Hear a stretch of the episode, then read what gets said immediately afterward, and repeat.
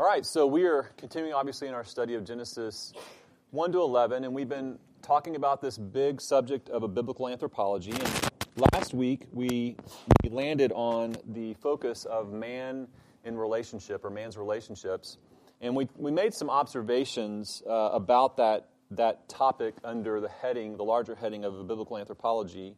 Uh, we really just made some observations from the text to kind of get us started into what is going to be a more expansive look at um, biblical marriage and family, which really serves as the foundation or cornerstone or building block of human civilization.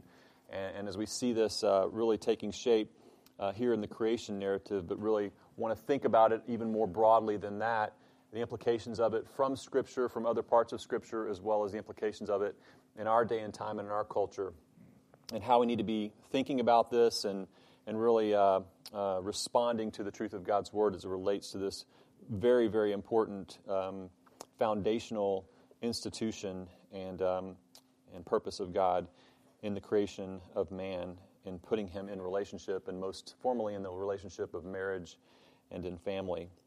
We, we looked at some observations, and we, we took note of the fact that as we worked through the Genesis narrative, the six day creation narrative with a seven day of rest in Genesis 1, that you see this recurring statement of God declaring a verdict of goodness, or this is, he saw what he'd done and he declared it was good.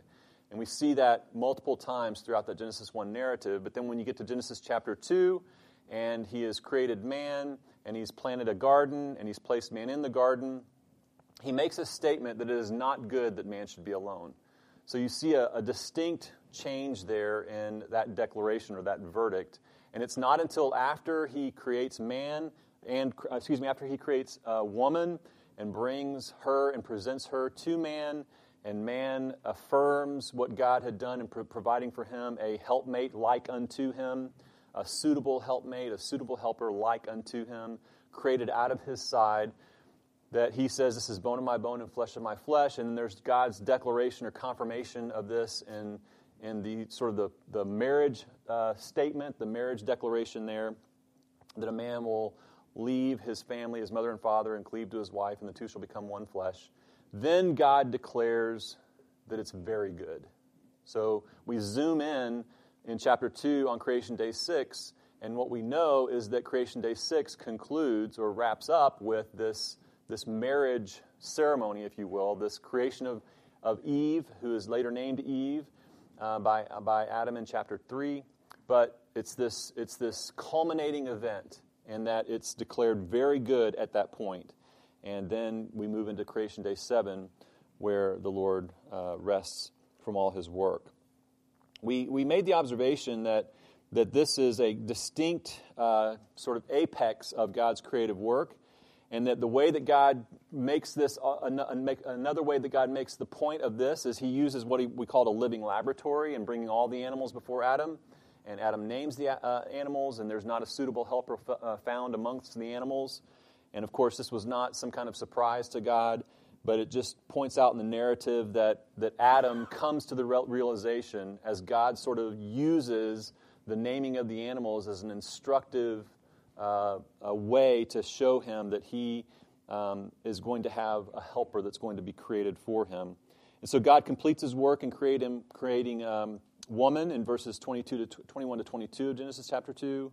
And again, as we said, man affirms that, that blessing of woman in his statement This is at last bone of my bones and flesh of my flesh. She shall be called woman because she was taken out of man. And then God confirms this, this union by making this statement Therefore, a man shall leave his father and his mother and hold fast to his wife, and they shall become one flesh. And the man and his wife were both naked and were not ashamed. And then God, in concluding the six days of creation, we jump back to Genesis chapter 1, and we see that God saw that everything was made, that he had made, and behold, it was very good. So, this climactic work of creation on day six, before he declares it all very good, was the creation of marriage, the union between man and woman. And while this all puts us into this ideal pre fall state, as we look at it, the state of marriage, we, we have to recognize that it takes a devastating turn in Genesis chapter 3, right? And we'll, we'll look at that in more detail. We, I, we might even look, uh, sort of do a parallel study of Genesis chapter 3 while we're talking about marriage, because when you really look at Genesis chapter 3, what you're seeing is the assault on this union of marriage. And actually, when you look at the curse, the, the individual curses that God declares, it really is centered on this marriage relationship in a profound way. So, but we see that this, this takes a dramatic and devastating turn in Genesis chapter 3 from this pre fall ideal state of one flesh union for life, um, leaving and cleaving, as it's referred to. And yet, we also know that uh, Jesus himself affirms that that is not something that is con- confined to a bygone, pre fall idealistic era.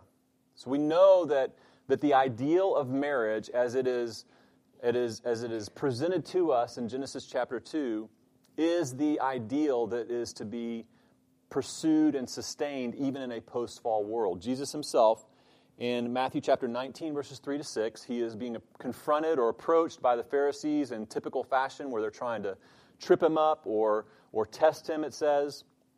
And they're really uh, probing him on this area of divorce, this whole matter of divorce and what would constitute a lawful divorce.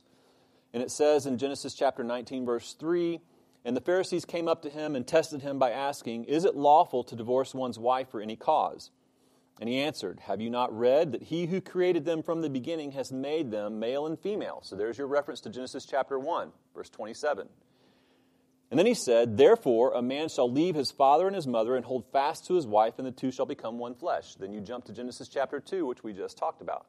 So here, Jesus, in response to, in a post fall world, profoundly post fall world, because after all, Jesus has come to redeem the elect out of this post fall situation, right? The ramifications of this post fall situation. And he makes this declaration. He refers back, he harkens back to Genesis chapter 1 and creating them male and female, and then this marriage union in Genesis chapter 2. Uh, they, the, uh, a man shall leave his father and his mother and hold fast to his wife, and the two shall become one flesh. So they are no longer two, but one flesh, and what therefore God has joined together, let not man separate. So we know that marriage and the ideal of marriage that is put forward in Genesis chapter 2 is not something that is just too bad, so sad, those days are over. It is still the ideal. It is still God's best. It is still God's design for the foundations of human relationship.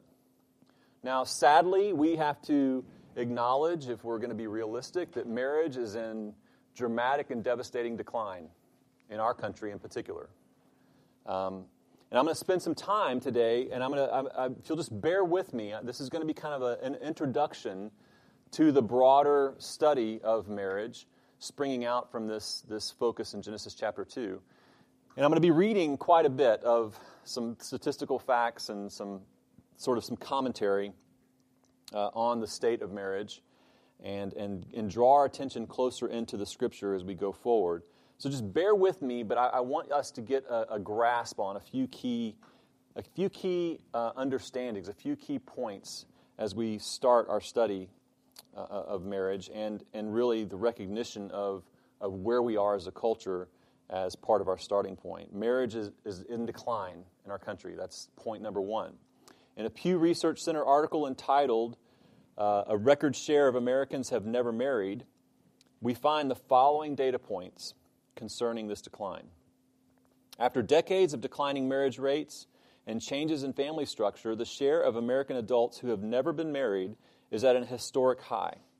In 2012, one in five adults aged 25 and older, about 42 million people, had never been married, according to a new Pew Research Center analysis of census data.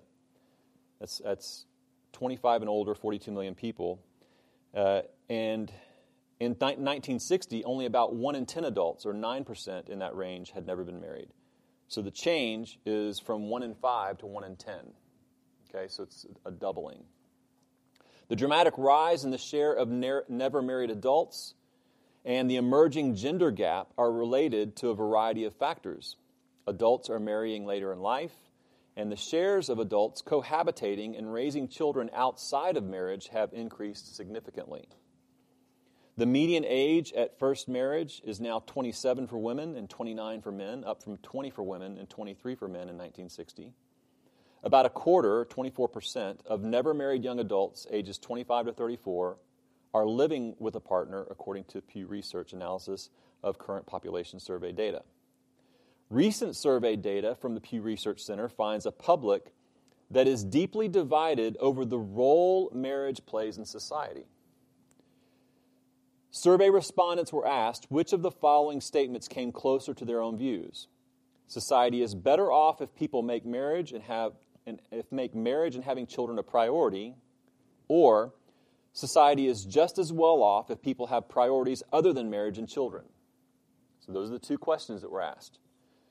Some 46% of adults chose the first statement, in other words, affirming marriage and raising of children, while 50% chose the second. So, just statistical data confirms that 50% of respondents would say it's not that important. So, marriage is in decline, and an evidence of that is that people are not getting married as young as they used to. More people are cohabitating as an alternative raising children even in, in that kind of environment. And, and really, when, when, when asked a question to compare the value of marriage versus not of, of the, the lack of value of marriage, uh, 50% are saying it's just not, not so important. Now, I have a question for you guys.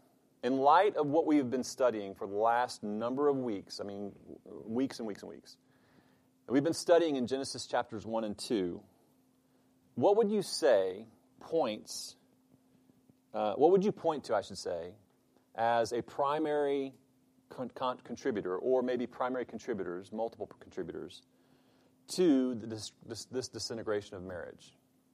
In light of Genesis 1 and 2 and what we've been studying, what might be a contributor to that, that disintegration of marriage in our culture in particular?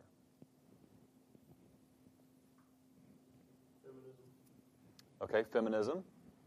What, what might give rise to that? I think if you look at, you know, after World War II, women realized they could actually go out in the workplace, they started wanting that instead of being homemakers, and that just swelled into women just wanting to be more independent, and then now I think you have a lot more women that they don't need a man. Even to have a child, they don't, they don't need a man. Okay. So there's really no need for them to get married. They can have a career, have a child if they want, totally on their own. Uh, or they'll just live with a guy and it's So changing a changing view of a woman's role and priority and what they can or can't do or should or shouldn't do might be a way to, to describe that in a broad way. What, what, what else?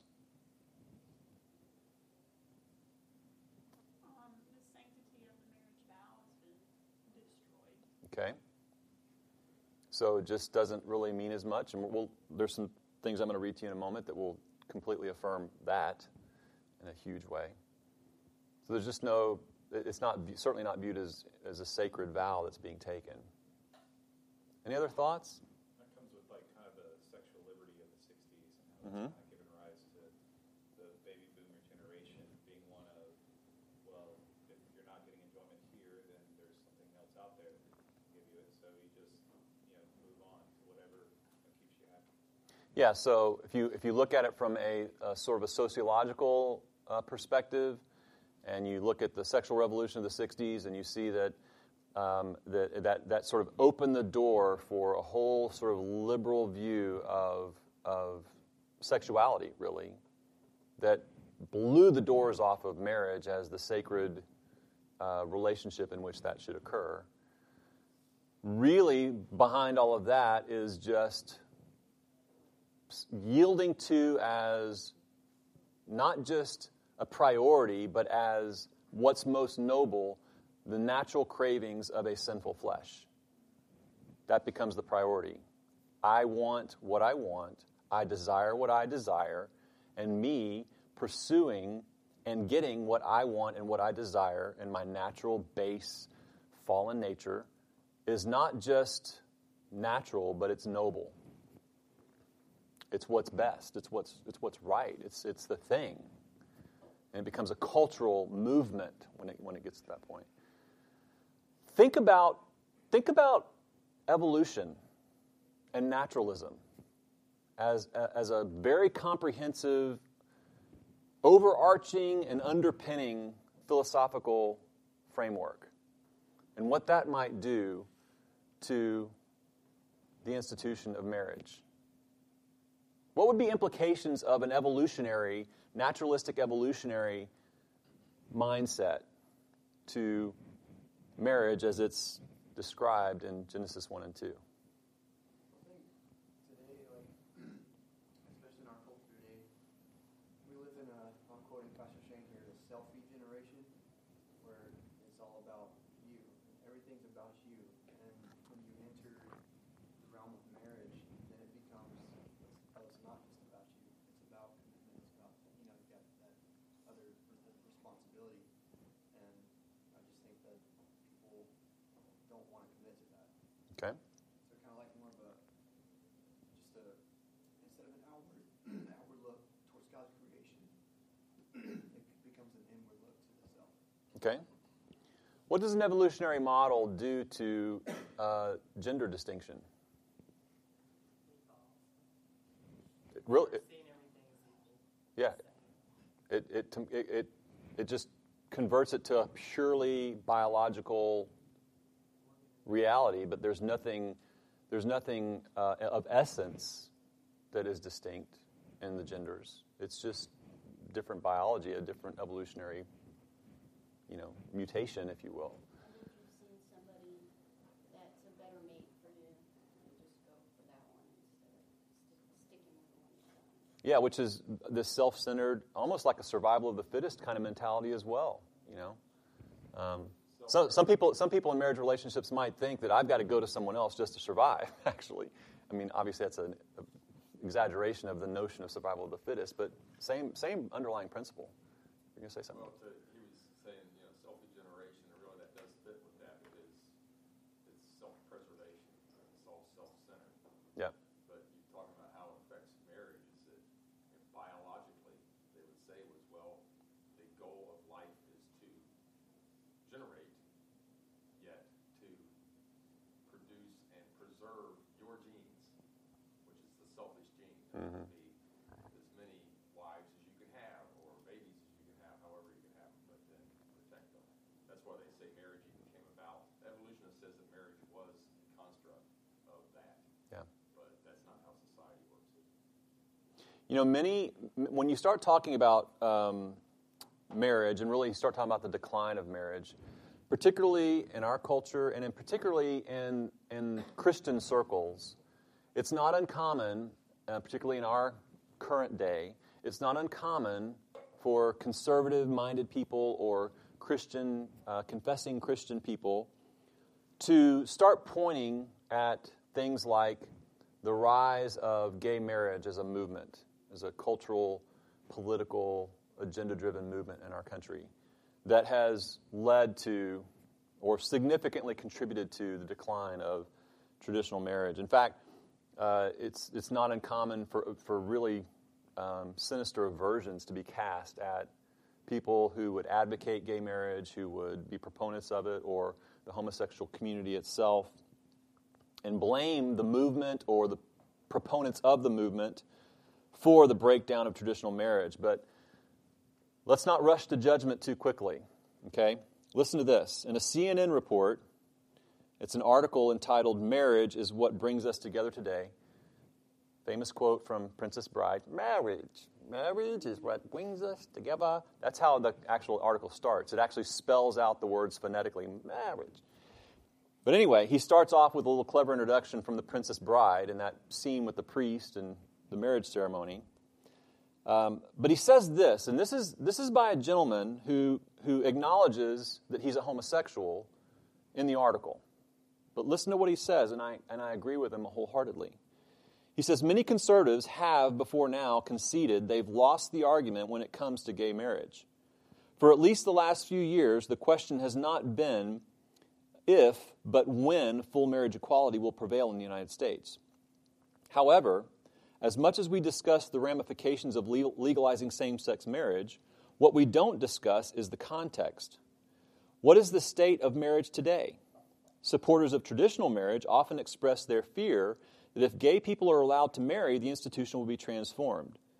The truth, however, is that marriage has already been transformed.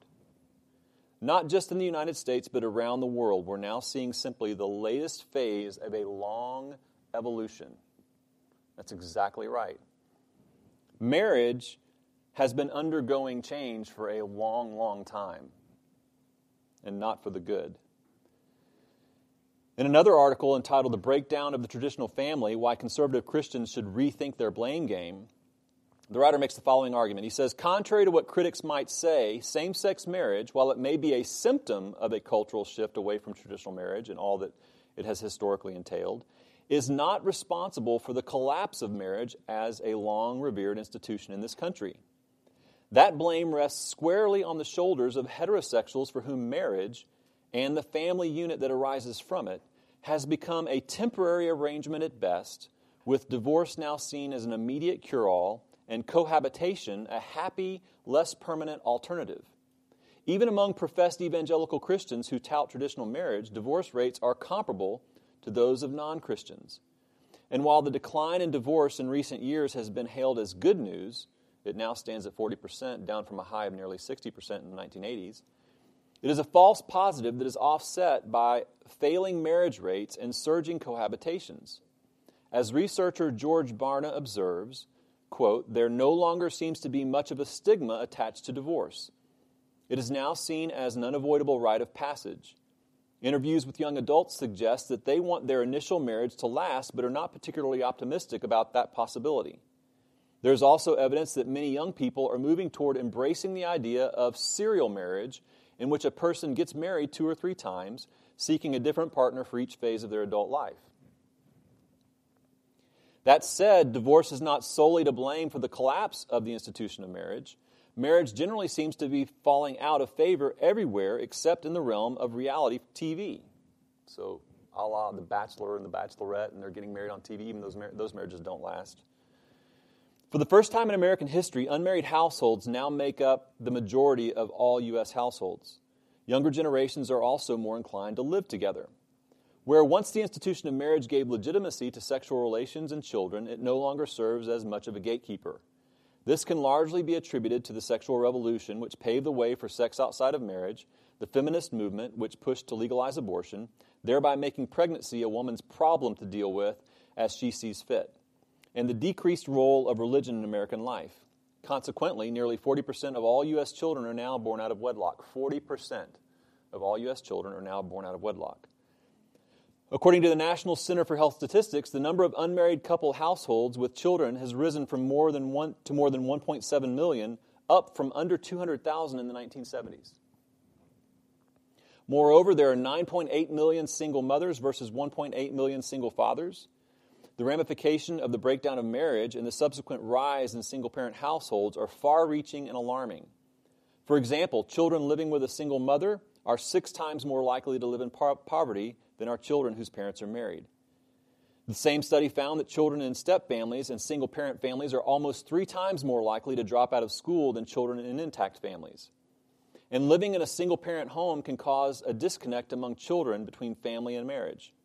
Moreover, as W. Bradford Wilcox, director of the National Marriage Project at the University of Virginia, notes in The Evolution of Divorce, quote, since 1974, about 1 million children per year have seen their parents divorce. And children who are exposed to divorce are two to three times more likely than their peers in intact marriages to suffer from serious social or psychological pathologies. In their book, Growing Up with a Single Parent What Hurts, What Helps, sociologists Sara McLanahan and Gary Sandefur found that 31% of adolescents with divorced parents dropped out of high school compared to 13% of children from intact families. They also concluded that 33% of adolescent girls whose parents divorced became teen mothers compared to 11% of girls from continu- continuously married families.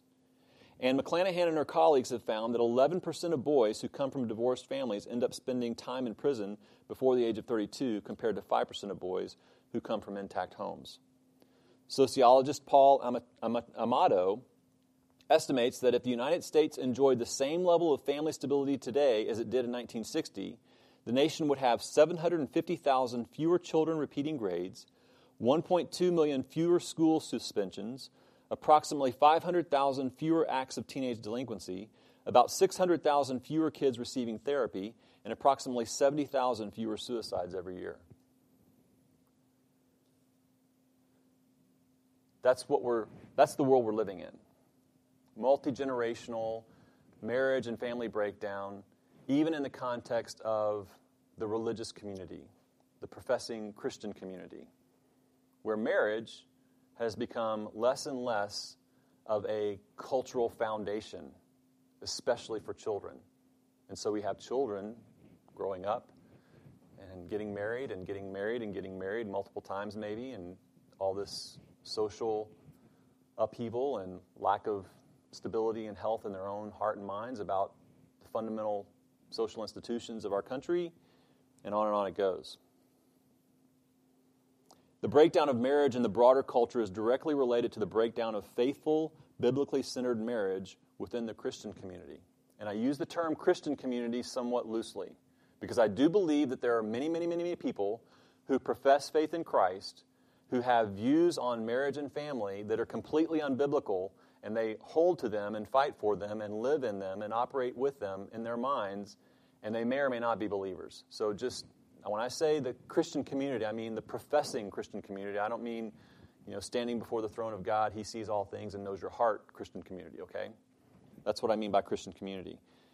In other words, marriages break down because marriages are not based upon the foundations of biblical marriage we find starting in Genesis chapters 1 and 2. That's why they break down.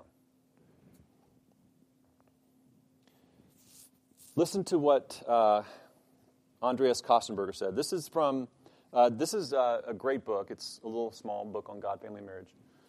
We're going to go through it chapter by chapter, so this is going to be a long study. Uh, this is, uh, just so you guys know, he was here actually. You know, he spoke to our church uh, a number of weeks ago. He's actually uh, Shane's um, PhD supervisor for his PhD program. And he's, he's done a, a lot of work in this whole, whole area. He's a tremendous scholar. But listen to how he introduces this book entitled God, Family, and Marriage. He says, For the first time in its history, Western civilization is confronted with the need to define the meaning of the terms of marriage and family.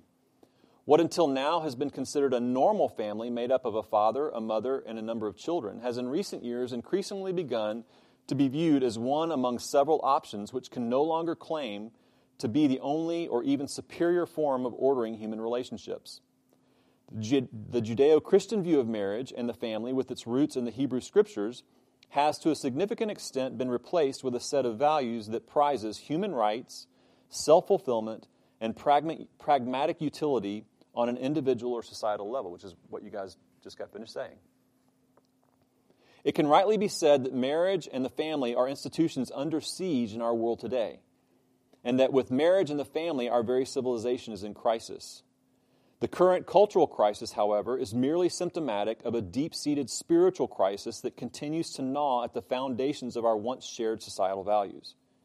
If God the Creator, in fact, as the Bible teaches, instituted marriage and the family, and if there is an evil being called Satan who wages war against God's creative purposes in the world, it should come as no surprise that the divine foundation of these institutions has come under massive attack in recent years.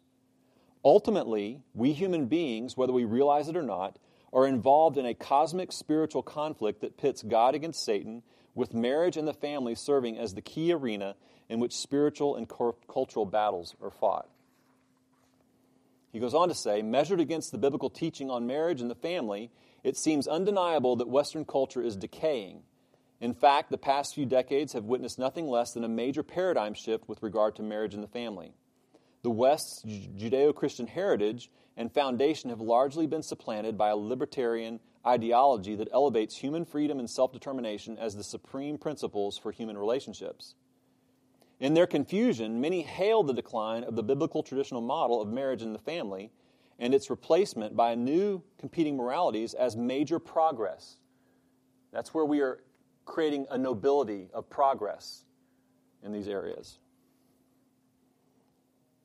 Yet the following list of adverse effects on, of unbiblical views of marriage and the family open society upon society, excuse me, demonstrates that, the, that replacing the biblical traditional model of marriage and the family with more progressive ones is detrimental even for those who do not view the, biblical, the Bible as authoritative. One of the negative consequences of the erosion of the biblical traditional model are skyrocketing divorce rates. However, the costs of divorce are troubling, not only for the people involved, especially children, but also for society at large. While children may not show ill effects of the trauma of divorce in the short run, serious negative long term consequences have been well documented. Sex outside of marriage, because it does not occur within the secure environment of an exclusive lifetime commitment, also exerts a heavy price from those who engage in adulterous or otherwise illicit sexual relationships. Teenage pregnancies and abortion are the most glaring examples. While pleasurable in the short run, sex outside of marriage takes a heavy toll both psychologically and spiritually and contributes to the overall insecurity and stress causing the destabilization of our cultural foundation. Homosexuality deprives children in households run by same sex partners of primary role models of both sexes and is unable to fulfill the procreative purposes God intended for the marriage union. Gender role confusion, too, is an, uh, is an increasingly serious issue.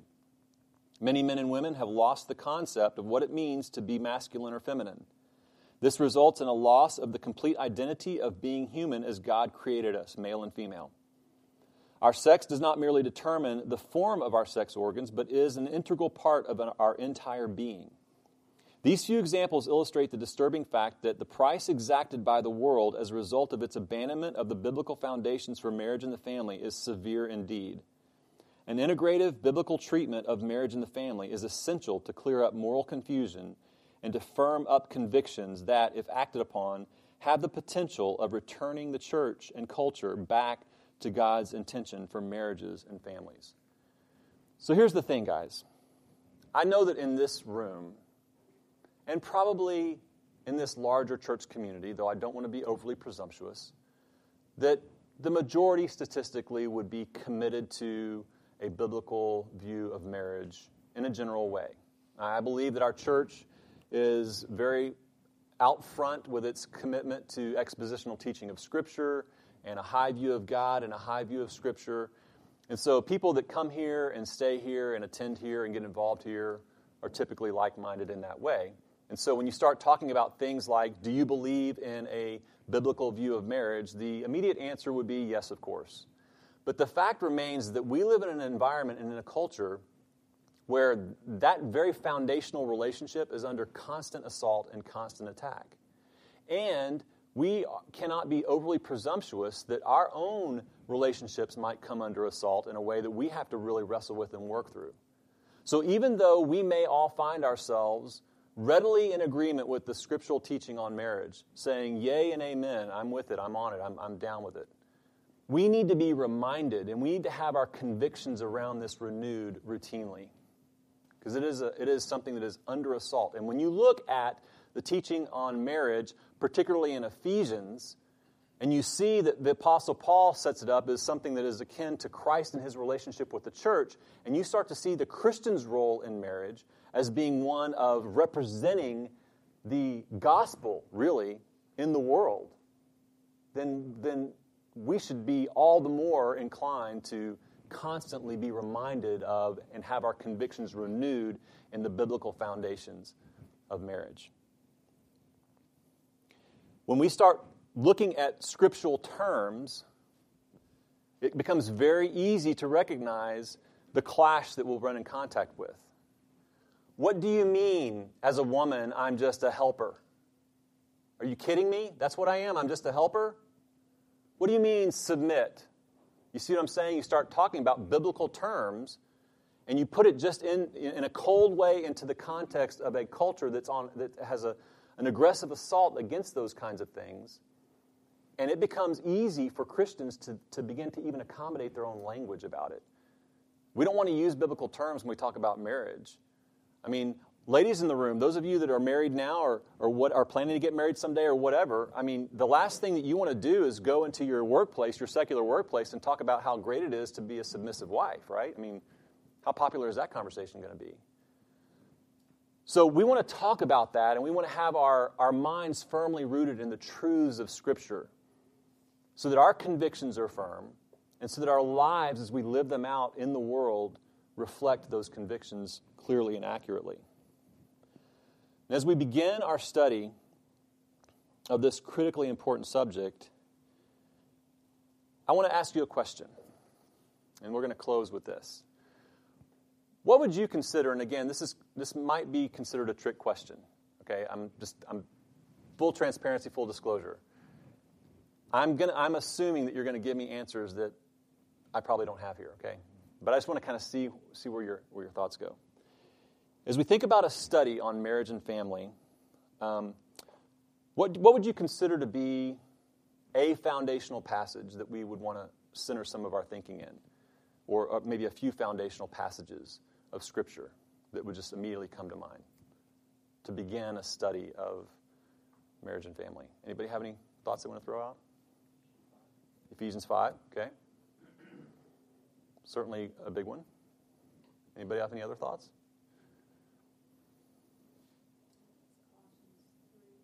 Colossians 3, uh huh. Okay. I'm going to let you do the one on head coverings, by the way. Okay. Any others? I mean, these are these are the kind of the, the, the big ones in, in the New Testament for sure. Titus. All right. Now here's here's here's the right answer. You guys got it all wrong. Okay. Told you I was going to trick you. Um, and of course, those are obviously uh, key passages that we'll definitely be touching on and looking at in to some degree of depth as we go forward. But as an introduction to the study, I want to draw your attention to Philippians chapter 2, verses 1 through the first half of 16. The Apostle Paul says this So, if there is any encouragement in Christ, any comfort from love, any participation in the Spirit, any affection and sympathy, complete my joy by being of the same mind, having the same love, being in full accord and of one mind. Do nothing from selfish ambition or conceit, but in humility count others more significant than yourselves. Let each of you look not only to his own interest, but also to the interests of others. Have this mind among yourselves, which is, in, which is yours in Christ Jesus, who, though he was in the form of God, did not count equality with God a thing to be grasped, but emptied himself by taking the form of a servant, being born in the likeness of men, and being found in human form, he humbled himself by becoming obedient to the point of death, even death on a cross. Therefore, God has highly exalted him and bestowed on him the name that is above every name, so that the name of Jesus every knee should bow in heaven and on earth and under the earth, and every tongue confess that Jesus Christ is Lord to the glory of God the Father. Therefore, my beloved, as you have always obeyed, so now, not only as in my presence, but much more in my absence, work out your own salvation with fear and trembling. For it is God who works in you, both to will and to work for his good pleasure. Do all things without grumbling or disputing, that you may be blameless and innocent, children of God without blemish, in the midst of a crooked and twisted generation, among whom you shine as lights in the world, holding fast to the word of life. And we'll stop there. That to me is a foundational passage for marriage. Humility, the mind of Christ, who, though he was God, did not consider God something to be grasped. What do we do when we adopt worldly visions of manhood and womanhood and marriage and family? We are grasping for Godhood. That's what we're doing. And yet, the Savior that we confess and claim as our own and appeal to for salvation is the one who humbled himself. He didn't grasp, he became obedient even to the point of death as our model. And when it comes to thinking about the interaction and the interplay of marriage relationships, aren't we, aren't we inclined to try to work out other people's salvation in conflict, right? The scripture says, work out your own salvation with fear and trembling. We'll, we'll elaborate on that more as we go forward. And then holding fast to the word of life. I love the way it concludes. We are going to be focusing on what Scripture teaches about marriage not what feels right, not what the culture says makes sense, not what seems fair. Okay, we're going to talk about what Scripture teaches explicitly and deal with that. And so we're going to need to hold fast to the Word. We're going to need to be firmly rooted in it. The most important components of solid, committed, passionate, faithful, thriving, biblically grounded marriages are solid, committed, passionate, faithful, thriving, biblically grounded Christians. So when we talk about marriage, oftentimes people want to hear principles and points and how to's for how to have a happy marriage, how to have a growing marriage, how to have how to make this thing work. And always, always, always, the simple answer is work out your own salvation with fear and trembling. You hold fast to the word of life. You be a thriving, biblically grounded, biblically rooted, committed, passionate Christian. That's step one, A, for having a thriving relationship of any kind, but certainly a thriving marriage relationship. I'm going to close with just a personal note. My wife's left the room, so um, this is not, I'm not trying to earn points, although I will make her listen to the recording. Um, I, I, can just tell you that uh, my wife is a really, really excellent wife. Um, and she is a great mom. And she serves our home well uh, tirelessly. But it's because she's a very faithful, committed, repenting, diligent Christian woman. In other words, as our marriage has developed over the last 22 years, it hasn't developed because we've figured out some kind of secret formula or she's adopted these this neat little, you know, wife's poem to living with a difficult man or whatever. It's just a matter of faithfulness, personal, individual conviction and faithfulness. Because if you think about it, in the context of all human relationships, but most importantly and significantly in a marriage relationship, the need to be humble, to look out for the interests of others, to even be willing to die to yourself, on and on and on and on and on, that's going to become quite essential in that relationship. Instead of trying to figure out what you can do to get to where you want to go in some ideal of a, of a happy Christian home. So I just feel compelled to kind of put that in front of us as a starting point. We're really going to be looking at what we're called to individually in our, our Christian walk, which just so happens to put many of us in the context of Christian marriage. But even beyond that, for us to recognize what we need to hold up as God's, God's ideal before watching world. So I pray that God will use this study to encourage and enrich us, and, and I'm looking forward to kind of stepping into it further with you guys. Any final thoughts before we pray?